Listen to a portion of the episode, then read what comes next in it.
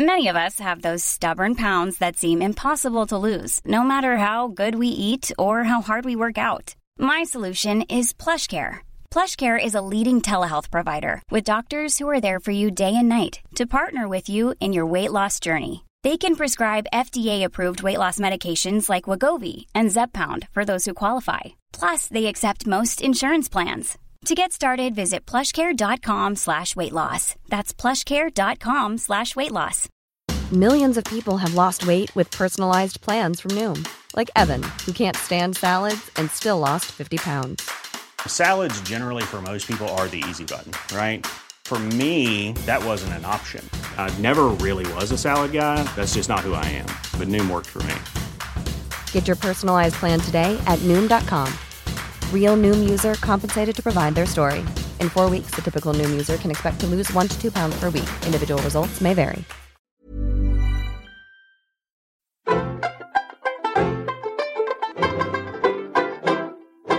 Hi, I'm Caroline. And I'm Anna. And this is Seriously, the pop culture podcast from The New Statesman.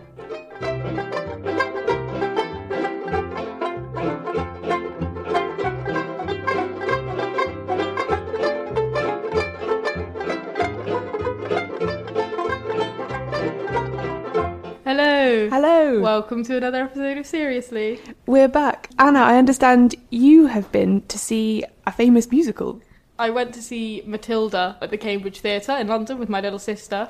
And yeah, it was really, really good. It's really like sweet and very Roald Dahlish. Like they really go with the Roald Dahl humour. Like, you know, the famous Bruce Bogtrotter scene, mm. which I've decided is just like the best thing in all of literature. It's like a kid like eating to defy everyone around him. It's really great. I love Roald Dahl for things like that. Before his like triumph of eating the cake, he's trying to disguise the fact that it was him that ate the cake, but he does this uh, tremendous burp that gives him away, and there's this like whole massive reverberation. It's like an enormous earthquake or something, and all the lighting and stuff changes, and like everyone's like full on shaking. So things like that, which are like really silly, were really really great. And because I think we got these cheap tickets, we were right in the middle of like a school trip. it's like a school trip of me and my sister, and they were really laughing and really enjoying it, and the songs were great. So yeah, it was very influenced by the Danny DeVito movie. I. Yes, because I, I saw it a few years ago now when it first opened from a very sort of restricted view seat. So I don't mm. feel like I have the greatest memories of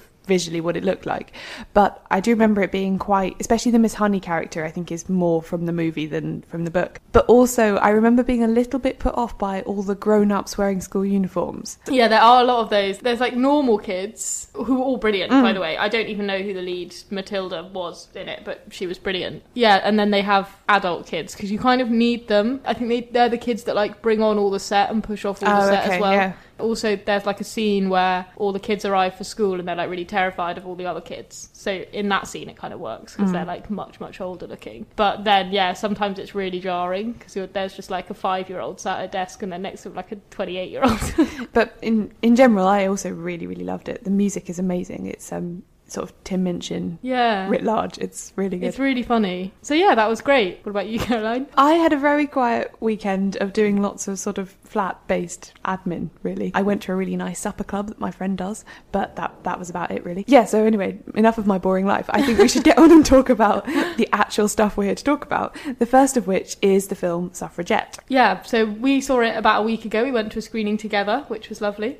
Yeah, we went to a screening that was hosted by the charity Care International. I think mostly because one of their main employees is a woman called Helen Pankhurst, whose surname you may recognise. she is indeed a direct descendant of the Pankhursts of suffragette fame. Yeah, it was a it was a really interesting screening, full of lots of like politicians and campaigners and people like that. We were sat right next to Sadiq Khan, Yeah. um, the Labour mayoral candidate. It's quite Um, embarrassing to get that snotty next next to her. Yeah, because we should say we cried a lot. Yeah, we did. We sort of had to wait that awkward moment, which I always hate in, whenever I see any film at all, where like the credits roll and you have to like readjust yourself to your normal surroundings. we were just like sobbing, and also sat next to like quite prominent people, just Yeah. like patting each other on the back, like okay, let's try and like emerge back into our normal lives. Yeah, I felt very self conscious about all of the sniffling I was doing. Like, I'm pretty sure he could tell, but I don't think he would have minded.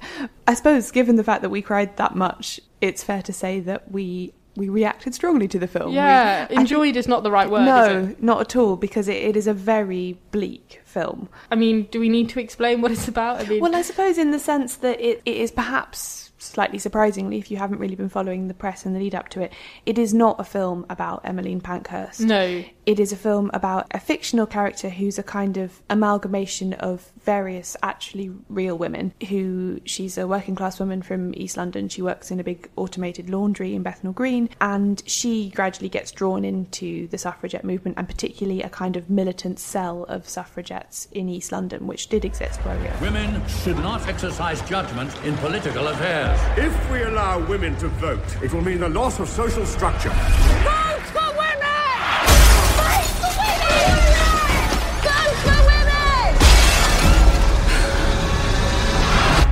Yeah, it's just about the toll this takes on her life, her sort of political awakening, and the various events and protests that she's involved in. Thank God, I think, Mm. that that was the focus of the film because I think the least successful bits of the film for me were the ones that were much more about those recognisable figures, with the exception of the like climax of the film, which is extremely emotional, which is set at the famous Derby. So the focus on this like working class woman who has the movement thrust upon her, as it were, is a much better decision.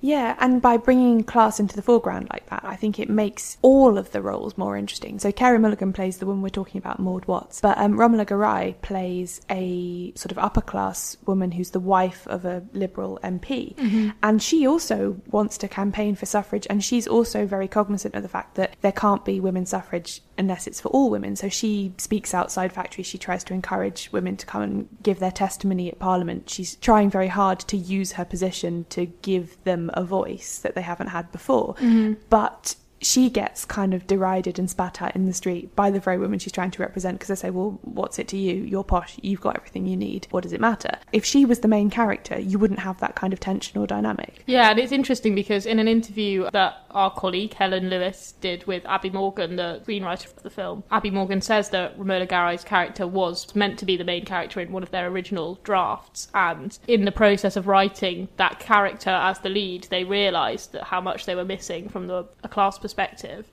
and refocused it, which I think just goes to show how important it is to to mm. make this like the fact that even as you're writing it, they felt like, oh no, this is this is missing something so important. The woman who really sort of radicalises Maud, I suppose, played by Anne Marie Duff, also works in the laundry and she has her own sort of problems where so she's much more experienced at action and so on than Maud is and she's the one who sort of invites her to meetings and introduces her to her mm-hmm. you know the local suffragettes.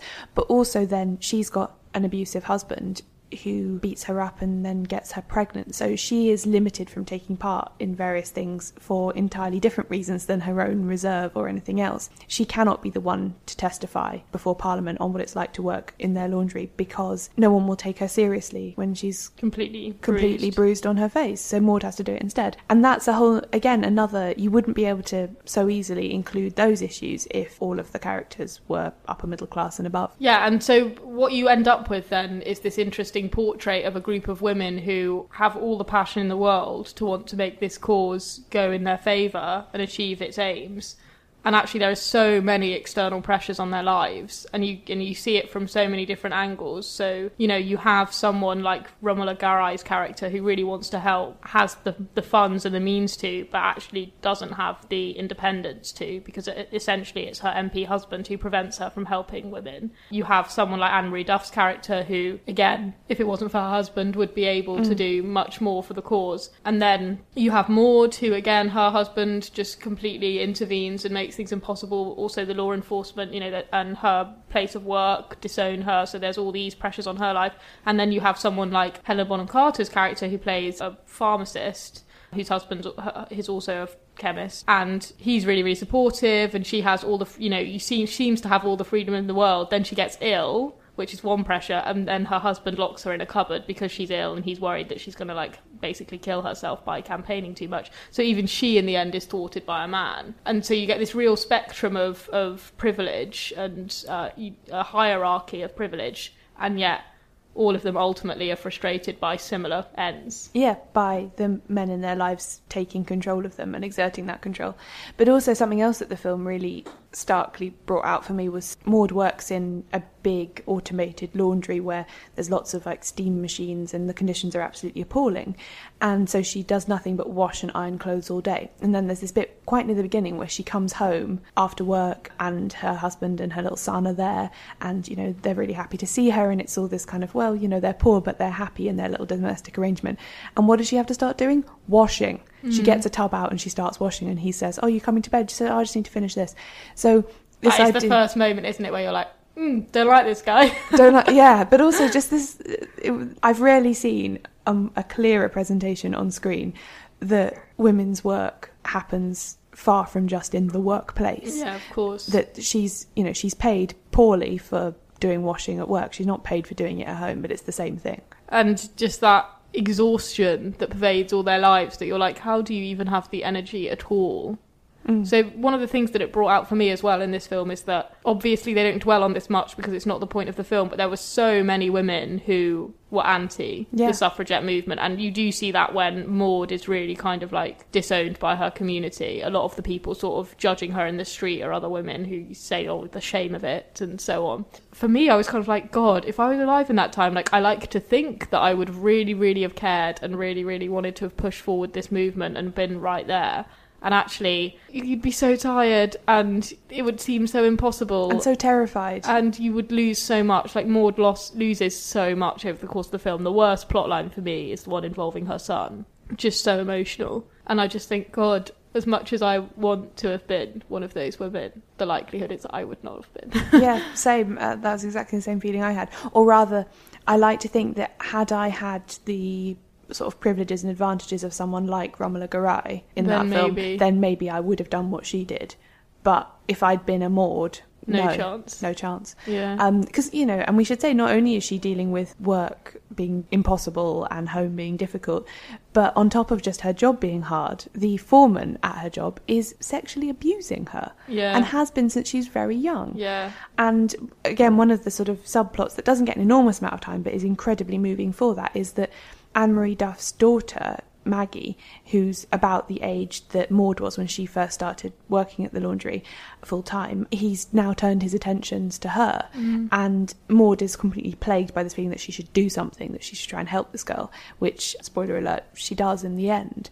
But there's just this constant feeling of the repetition of poverty, and for every Maud or Maggie that grow up and manage in spite of what's happened to them, there'll always be another girl ready to be taken advantage of by by this man, and that that is devastating. Yeah, and the lack of panic surrounding that whole plotline Yeah. is really awful because you get the sense that her mum knows and just like is kind of resigned to it Yeah. because it's almost like yes we could move to another factory we could move to another town as we have done millions of times and this would probably still happen that's Yeah. the worst thing about it it's like it's not something you can run from it's just pervasive at every level of Yeah. society I think it's one of the best cinematic or even pop culture sort of representations of patriarchy yeah I've ever gen- seen. yeah it's really really good on that i mean in the structural sense, yeah. And one of the things that they do so well is that they they layer it, so it's just exactly it's pervading every single plot line in all relationships between men and women, without it being like, oh guys, the patriarchy are at it mm. again, suffocating me. It is really good for that. And we should also talk a bit about, I think, the, the film has provoked a bit of debate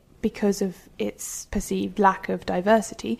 All the, the women in it are white. Mm. And this is something you wrote a, a piece about this. You interviewed quite a few people to find out how accurate or otherwise that was. Yeah, and I think the first thing I would say is that those I think those criticisms are completely fair because if you're someone who doesn't see yourself represented on screen and this is a film, you know, saying that this was about the liberation of women and you're like, well, I'm a woman and I don't see myself there. I think that's, you know, a good comment to make. What I talk about with these academics in the piece is that there's a, such a big difference between the American and UK um, suffragette movement.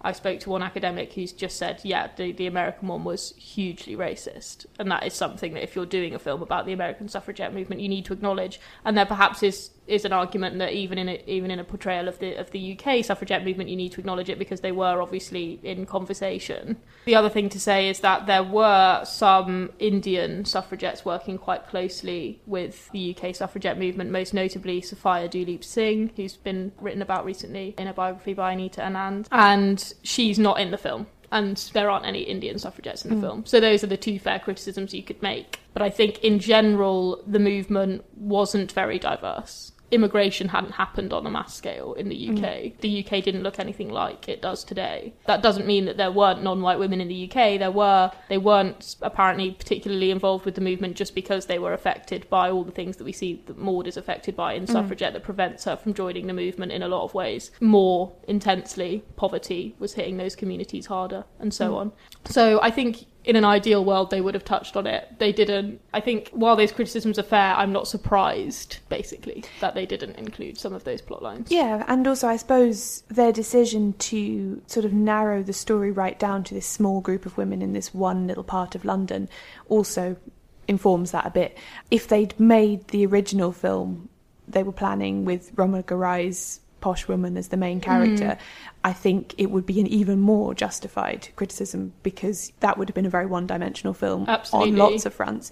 This, as I said, we we really applaud its portrayal of class. It mm. would, I think Anita said in when you spoke to her in your piece that it would have been nice. Yeah, she said also she wrote a piece for the Telegraph recently. She didn't say this when she spoke to me, but she said I was looking when I was watching the film Yeah. for like one face. Yeah. they could have just put in one face that wasn't white. That would have been made me think like, okay, there's a nod there. Yeah. and they didn't, which is a bit like you could have done that, guys. Yeah, because I mean, there there are those scenes that take place in the the WSPU's headquarters Yeah. where they're producing handbills and all the rest of it, and you just yeah, And someone sat at a desk scene. and the mine Yeah. could have been yeah. and they have they have that final march scene and as there as a lot of people might have seen on Twitter and stuff there is a very famous picture of there was a, a whole section of that march of people from different countries in the Commonwealth. So there was like an Australian branch you know, group of women and a New Zealand group of women and an Indian group of women. And you know they have all these great banners you know saying that Indian women support the suffragettes and mm. stuff and could have easily put them in especially because it's quite a famous image Yeah. so that would have been nice so I think fair criticisms But it doesn't entirely, or, or even really at all, detract from the film as it stands. I don't think. one of the problems with making a film like this and calling it suffragette and like having all these shots of Emmeline Pankhurst in the trailer and like this, you know, obviously climactic moment where Emily Wilding Davison steps in front of the king's horse. These kinds of things make you think, well, this is a film about the whole suffragette movement. And it's not. So I think maybe that's a problem with the marketing of the film. I don't know. But it, this is a film about one woman's eventual transition from just being a normal working class woman to being at the front line of hmm. activism for the cause. And that's the interest. That's why it's a, such a good film, I think. It is, and just that, that bit that you mentioned with the, the march at the end, which is the, the march that well, it's Emily Wilding Davison's funeral, isn't it? Hmm. The the point at which the world could no longer ignore the Yeah. movement, and you know, tens of thousands of people turned out for that, and from then on, it feels anyway. Reading about it from a hundred years hence is from then on they were on the winning side. There was an inevitability about Mm, they it. had the martyr for their They- cause. There's a lot of chat in the film, isn't there, about like, oh, we don't want anyone to become a martyr because then we're we're losing. That's what the police and, Yeah. and authorities are saying. as soon as they have a martyr, then we've lost, and indeed, Emily Wilding Davison becomes that figure. Oh, it's so emotional. oh, so, so so oh just the way it's filmed and all the rest of it is is absolutely heart stopping it really is Because Um, you forget, I think, as well, you do forget that someone, when you hear about, oh yeah, Emily Wilding Davison stepped in front of the King's horse, I've known that for so long, like in the back of my mind. I've never thought really about what that means, what it means to do that. It's Mm. nuts. It's just so, I can't comprehend it. So yeah, maybe so emotional. often in a film there's sort of one climactic moment that really Yeah. gets you. this film had at least three um, Yeah. and Yeah. definitely one of them was that and the other one that i wanted to just mention was um, right at the very end when maud sort of steps out through the that she's sort of silhouetted against this door that's really bright light and you mm. can see all the women marching past and she sort of like steps out to join them and she just disappears into this mm. invisible train of there are just too many to be able to, to distinguish them that really got me it's like she's just part of a movement now Yeah, and also she's one of many. Like all Yeah. these very, very intense, incomprehensible struggles that she's going through are happening on such a large scale, and that's just enormous. Yeah. So we implore you to go and see this film. yeah, do go and see it. I mean, I, I think that there have been some people who haven't loved it as, as much as we have, and I think some of their complaints are fair. Some of them aren't, but some of them are. So go and make up your own mind.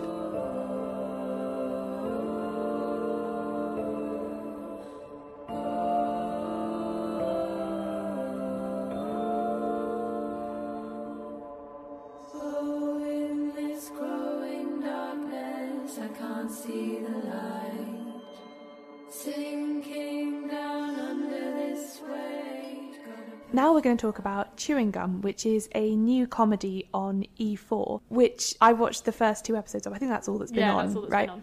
And it's it's set in Tower Hamlets on a council estate. It features a young woman called Tracy, and it's just about her her attempts to navigate sort of having a really religious mother and a really difficult boyfriend and a sort of burgeoning romance for someone else and it's quite hard to explain what its plot is about because that is basically it what I've just described. Yeah, the plot is very simple, isn't it? But it, obviously, as with many like comedies, the plot is not the key part of the story. It's No. everything around the plot. So what did you think of it anyway, Anna?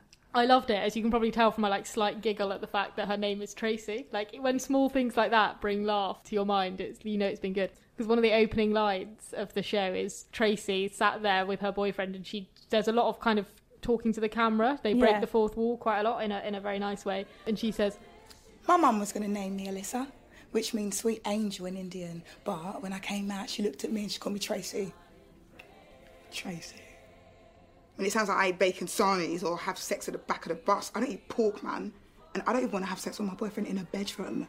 it's really funny. So yeah, Michaela Coel, who plays Tracy and who wrote the show, is just brilliant, isn't she? She's really funny. She like carries the whole thing, obviously. Yeah, yeah, absolutely. I mean, and as as she would have to. I mean, it started out as a poem actually. There was a little kind of making of thing. Yeah, I watched that, yeah, yeah. it started out as a poem, and then she did it as a play. And I think when it was a play, it was pretty much a one woman show. Yeah. And now she's written it for TV, and obviously she's built other characters around it. But yeah, it's still very centered on this character of Tracy, who she plays. Something that really struck me about it was that all the colours in it are really bright. Everyone wears really bright colours. The sky is really bright blue. She wears really bright lipstick. Like it has this slight feeling of surreality all the time. And having a central character that guides you through this world that looks like yours but isn't quite right is absolutely brilliant. Not literally, but she sort of takes you by the hand and introduces you to all these characters and mm-hmm. as you say talks to the camera and kind of gives you the inside scoop on her boyfriend or whoever it is is the subject of that scene. Yeah, she'll give you a little anecdote about her mum that really gives you a suddenly much fuller picture of her like religious background. Yeah, and I think one of the things that's really nice about it is it, it isn't this like dingy grey portrayal of life on a council estate because it is set on this en- enormous council estate in Tower Hamlets. But as you say, everything's bright and colourful. There's a real great sense of community. And I really love the scene where her friend has a party as well. And there's people of all ages and stages at this party doing all kinds of things like dancing, like drinking. So, you know, someone's like kneeling down and being like poured alcohol into their mouth Yeah, and yeah. general debauchery. But it's not, it's not portrayed as like the young people are, you know, having a noisy, rackety party. Mom deserves the best, and there's no better place to shop for Mother's Day than Whole Foods Market. They're your destination for unbeatable savings, from premium gifts to show-stopping flowers and irresistible desserts. Start by saving 33% with Prime on all body care and candles. Then get a 15-stem bunch of tulips for just $9.99 each with Prime. Round out Mom's menu with festive rosé, irresistible berry chantilly cake, and more special treats. Come celebrate Mother's Day at Whole Foods Market. Hey there, it's Michelle Norris. I'm host of a podcast called Your Mama's Kitchen. When I travel, I'm usually looking for a way to find a taste of home when I'm not at home. And one of the things I love to do when I am at home is entertain. And Airbnb allows me to do that. When I was in California recently, I rented a house that had a great kitchen. And when we were sitting around the table, we we're all thinking, we're in someone else's house. Someone could be in all of our homes as well. If you have a home, but you're not always at home, you have an Airbnb. Your home might be worth more than you think. Find out how much at airbnb.com/slash host. Millions of people have lost weight with personalized plans from Noom, like Evan, who can't stand salads and still lost 50 pounds. Salads, generally, for most people, are the easy button, right? For me, that wasn't an option. I never really was a salad guy. That's just not who I am. But Noom worked for me. Get your personalized plan today at Noom.com. Real Noom user compensated to provide their story. In four weeks, the typical Noom user can expect to lose one to two pounds per week. Individual results may vary. And no, making not life at difficult all. for it's everyone. not like oh, look at binge drinking in the state of Britain. It's just like a real fun. Yeah. Everyone invited kind yeah, exactly. Which is so nice because it is really trying to just see like, oh, look at this like you know poverty in the UK. Everyone's miserable because they've got no money. Sort of vibe that you get from a lot of programs set in similar areas. So that's great, and obviously that comes from the fact that Michaela Coel grew up on a similar Mm. estate and like has a much better understanding of what it felt like to be there. And and I really liked as well its sort of centering of racial identity in it, Mhm. but without any kind of judgment or preaching or Or fanfare. or fanfare or anything like that. You know, Tracy is a black woman. Her family is black. The way that it sort of comes out is her worry that do white boys know how to kiss? Yeah, I and love stuff that like line. that. So really it's it's not like oh I'm really worried that I am making race an issue here or anything like that. It's just a kind of in the same way that any woman having her like first real sexual experiences would be worried about kissing. Yeah. That's all she's worried about. And he's a bit clueless, isn't he? The guy Connor. There's yeah. So basically, the setup is she's she's as you say she's got this. She's engaged to a very religious guy from the estate, and then this white guy who's like a poet in inverted commas. Like his poetry is so terrible. He likes to sit in the dumpster. yeah, they kind of have a flirtation. He says to her something about like she's got a hat because she works in a shop, and he said you look kind of like a modern slave or something. He says something really offensive, Mm. and she like kind of looks at him like, "Are you nuts?" But then kind of lets it slide. The episode does not center around Yeah. that interaction. It's allowed to be a thing that's present without being a, the focus of the show. Yeah, which is- exactly. and yeah, what but what I think basically is the focus of the show is Tracy's like sexual desire, basically, Yeah. which I loved being the focal point of the show. So she's 24, she's engaged to this really, really religious guy who it's quite heavily hinted is perhaps gay. Yeah. um, Ronald. Yes, uh, and she hasn't had sex. She's a 24 year old virgin, and she's kind of sad about that. She's kind of bummed out about it. She's like, do you know what? Actually, I want to have sex. I just mm. really, really want to have sex. So she's this like very horny 24 year old clueless woman, and she like. Do we talk about what happens in the first episode? It's kind of spoilery. So yeah, if you if you really think the plot is a big part of why you would want to watch this, don't listen. But in the first in the course of the first episode, she breaks off her engagement and starts to explore stuff with this guy on the estate. It's really, really funny, isn't it? It's like really like hilarious shots of her like sucking his nose or like Yeah. you know, licking the side of his face and ear and just kind of being like, Do you like that? And him being like, Oh, do, do you like this? And they're like so just like slapping her boobs together, being like, Do, do you like that? She's like, I don't know And it's really, really funny to just watch her like be in control but be really unsure at the same time. It was a really, really good melding of sort of physical comedy. Yeah. So it was just laugh out loud funny. Yeah. But also it dealt with, I felt like obliquely, this issue that gets talked about a lot that, you know, young people have this idea of what sex should be like based on what they've seen in films or pornography or Yeah. whatever. And so they're sort of like doing the things to each other that they think people do when they're having sex. but they're Well, being like dry humping. yeah. Um, or like, yeah, her like sort of sucking his nose. And Yeah. she's like, Do you like that? He's like, Not really. Not really. And and so in the sort of comedic way, they're learning that actually it doesn't matter what they think they should be doing and that they should just do what they like and stop worrying about it. Another thing that I find quite refreshing about it is part of the joy of watching it is really getting into that kind of like desire mode of like, oh, the crush on the boy, which Yeah. is a, a- something I love in especially like teen movies. This is obviously slightly older than that. One thing that they do really well is it's not like, oh, she's really lusting after him for like eight episodes and then they have amazing sex and that's kind of like it. So in the second episode, she like gives him like a furious hand job. and actually, when you're watching it, you're like, oh yeah, I'm into this kind of desire mode. But then you're like, oh, that, that hand job doesn't look exciting. Like, Mm. that looks crap. But at the same time, I'm still like going along with it. It's just, it's a good way of looking at relationships in that kind of like idealistic, romancy way, but also undercutting it with basically bad sex. Yeah. Which is something I really like to see because it's so much more true to life that you would have an enormous crush on someone and then actually when it gets down to it the first few times you get together not so good because you don't really know what you're doing but you still know that you really really fancy them Yeah. and that's really fun and Yeah, and that's a brilliant and, and it's a brilliant site for comedy as well. Just Exactly. that, sort of tension. Another thing that I really liked about the show,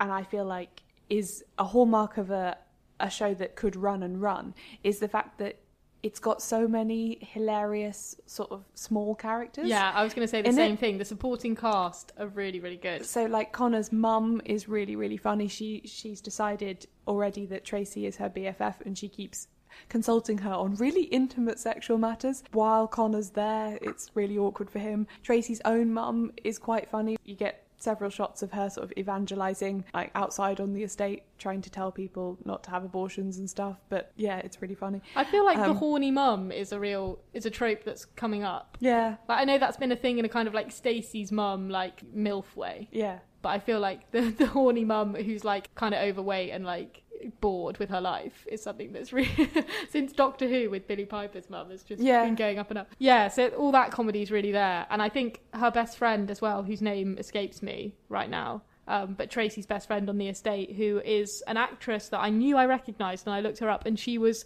one of Rudi. Do you know Rudi, as in Smithy's little sister from Gavin and Stacey? Oh, is she one of She's her friends? Rudi's friend on Oh, that she has the fight with. yeah, yes, yeah, I knew yeah. I recognized her And so, because I saw her and I was like, she's made me laugh before. I know Yeah. it. I know she has, and uh, that's who she is. And so, yeah, props to her because she's a great comedy actress who's like not had many parts yet, but I Mm. think is probably gonna go far because she's excellent in this. And they all are. It's just a really great, funny, fun, twenty-minute short comedy, and I can't wait to see more of it. It also really made me think back to my Mad Fat Diary yes, definitely strong parallels there. I think. although that's a very different kind of thing because it's dealing with this like young teenager with a lot of dark thoughts and it's much less light in that sense all of tracey's sort of like the physical comedy in chewing gum where she's like just clawing these boys that is what rae in my mad fat diary talks about and imagines. She always says like oh i just want to sit on him until he like you know she'll say she'll say these ridiculous analogies about sex that you know that she hasn't really got any experience with but they're funny because they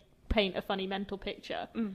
In chewing gum they actually do that Yeah. in front of your eyes for you so both of those things do that really well that like women trying to figure out the desire that is bigger than they can possibly like cope with Yeah, but also expressing it. Yeah. and, and yeah, and having it be, as you say, the the center of the thing. I, I mean, I've only seen two episodes, but I'm definitely going to watch it all the way through, and we'll be we'll be there if we need to campaign for more series of it. yeah and i'm gonna keep my eyes out for anything else she does michaela mm. coel because she's clearly a really talented woman so exciting stuff Yeah.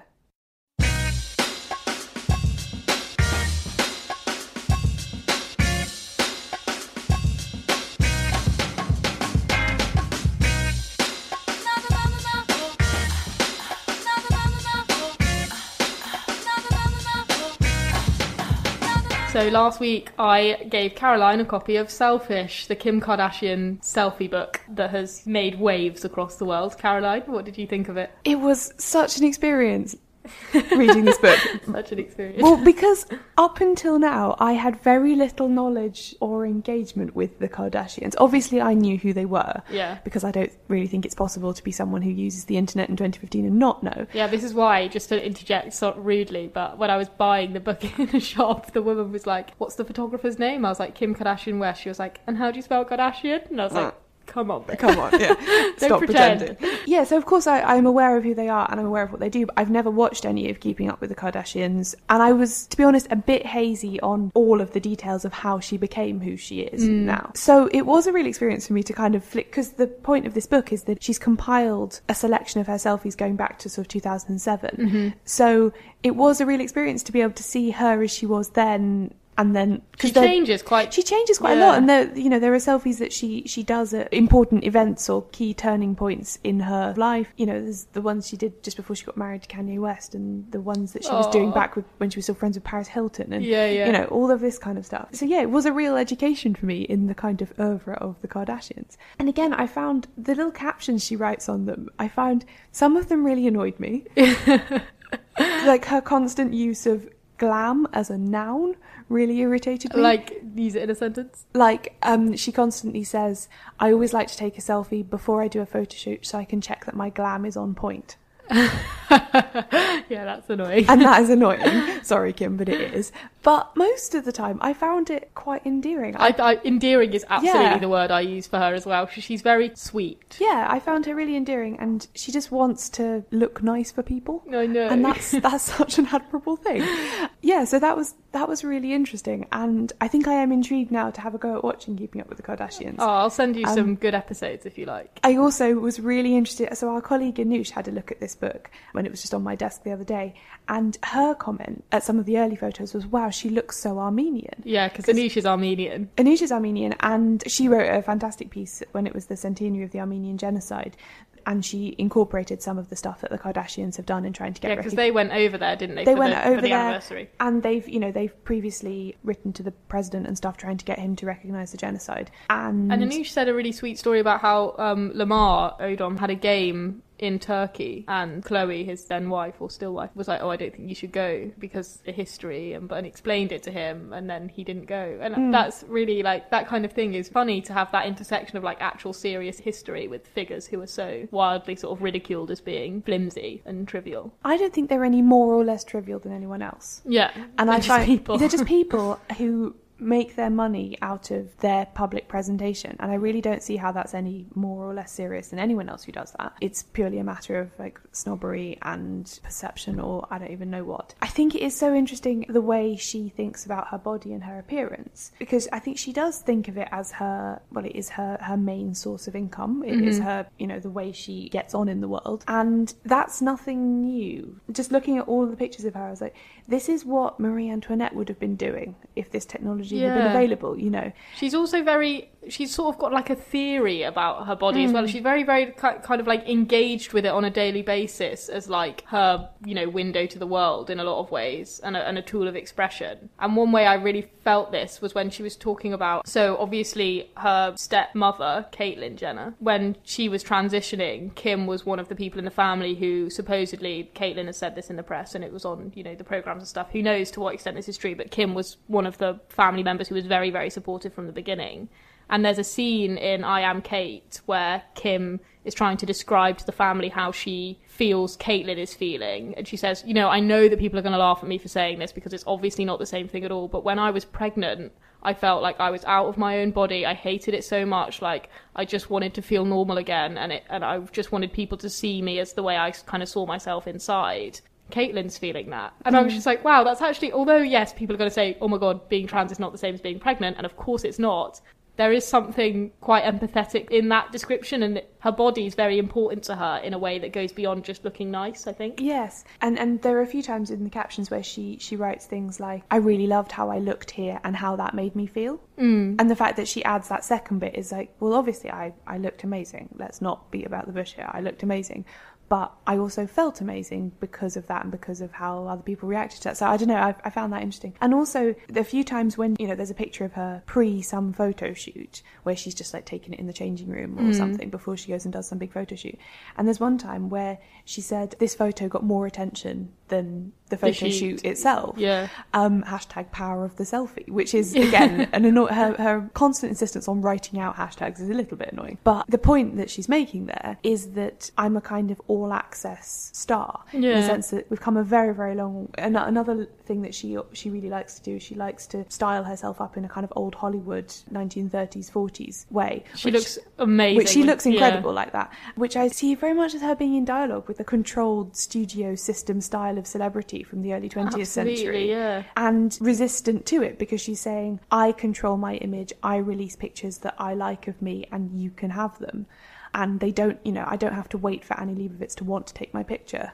You can Yeah. look at me right now. Yeah, because I think people, when they heard it was a selfie book, people really ridiculed it. And it's something so interesting to say that think about how many thousands of professional photographers have taken photos of Kim Kardashian and Mm. how amazing she'll look in all of them. The real vanity project, in my mind, is to release a book of your like best pictures taken by other people Mm. as something very powerful about saying like oh here's some photos i took of myself i'm going to select and choose which ones you get to see it's really towing that line between the public and the private in a really interesting way because there's something kind of inherently intimate about the selfie Mm. as a form. And yet for kim it's kind of not as well because her selfies are so caught up in her social media and what she allows people to see of her life. So i, I find that like i'm not quite sure what to make of this document. Is it intimate or is it the opposite? Well, it's it's certainly provocative in that sense, though, because like there's right at the beginning there are some pictures of her in Paris Hilton that she says in the caption, "We took these when we were hiding under the sh- a sheet in the back of a car trying to escape the paparazzi." And she's saying, so we were hiding from Yeah. being photographed against our will, and while we were doing that, we took a picture of ourselves because Yeah. it was our picture. We were having we were having a laugh doing it, and we wanted to have that record of that moment. And that's for us to decide. That's not for some guy on a motorbike to stick his lens up to the window and decide when we're going to be photographed.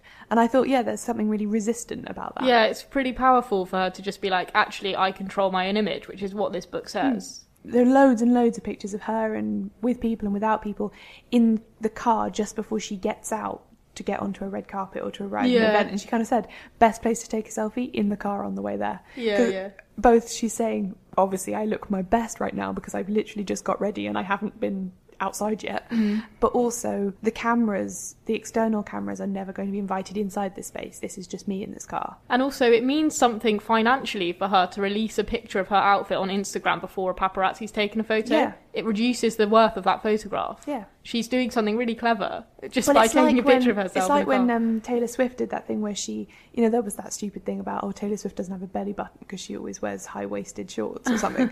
so she just released a picture on her Instagram of her, like, on holiday wearing Yeah. a bikini because that way no paparazzo would be able to get paid to have a picture of her belly button. to have a, and would hopefully therefore back off a bit when she's on holiday. So a lot of the thoughts I had about this book were like expressed better than I could by Sam Riviere in an article in the Telegraph. Yeah, I feel like that article's really good as well on like the role that technology plays in this book. Yes, because you see the sort of front facing versus reverse camera. You know, so you see some of the pictures she's holding up the the phone in the mirror and you see the evolution of the different phones she has. Exactly. But some she holds in the sort of more classic selfie pose, she sort of like holds the camera at arm's length above her and takes it that way as well. Yeah, so you get this like evolution of basically the human relationship to Yeah. technology. So he put, as much as the book is a record of Kardashian's development of her own brand, it also charts intriguingly the evolution of the selfie form itself. The phones, visible in mirror shots, become sleeker as they adapt to their now inbuilt purpose. The compositions become sparser and more expertly angled to suit the demands of different social media. So yeah, that's really kind of a document that is really interesting to have. Yeah, it is. And it's also so interesting that she's done it as a book. It's a nice book. It's high quality paper, it's hardback. Mm. It's really chunky and sort of hefty. So she's taken what could be kind of ephemeral digital pixels and she's had them created into this kind of solid permanent thing. There's one thing I really wanted to mention as well, which just as a, like a funny anecdote at the end.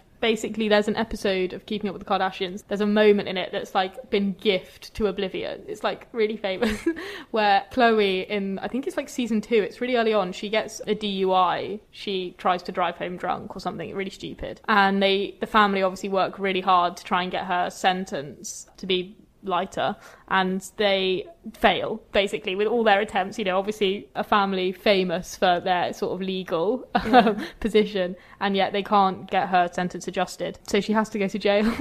And they're like all going in the car to take her to jail and kim is like trying to boost the atmosphere a bit because obviously they're all really miserable. So she's like taking photos like oh khloé's going to jail. Like smile chloe. And then she is just like pouting into her camera you know stretched out in front of her just taking all these selfies of her like completely posing and then kris her mum is like Kim, can you please stop taking pictures? Your sister's going to jail.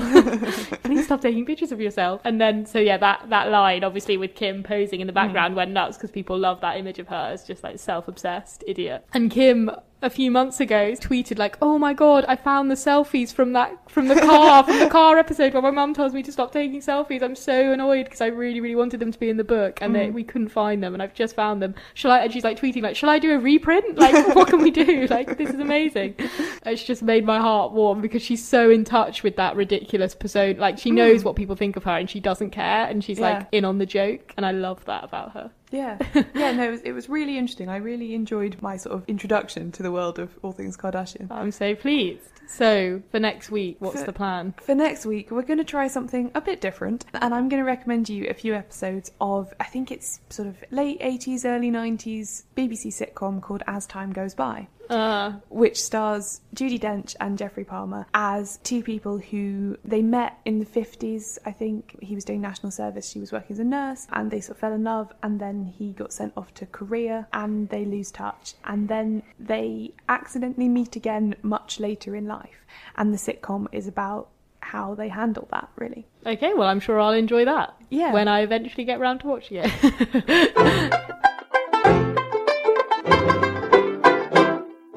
Thanks for listening to Seriously, the pop culture podcast from the New Statesman. I'm Anna. And I'm Caroline. You can find us on iTunes. Our Twitter is at SeriouslyPod. And if you want to send us an email, we're seriouslypod, S R S L Y pod at gmail.com.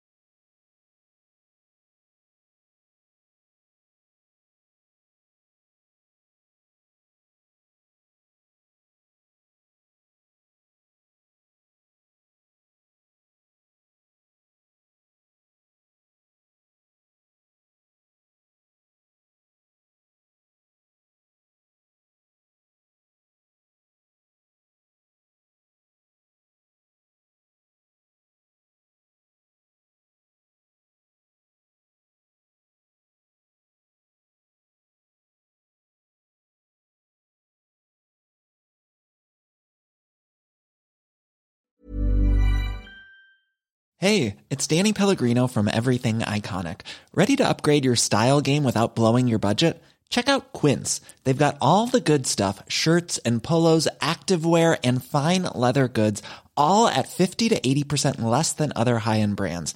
And the best part? They're all about safe, ethical, and responsible manufacturing. Get that luxury vibe without the luxury price tag. Hit up quince.com slash upgrade for free shipping and 365 day returns on your next order. That's quince.com slash upgrade.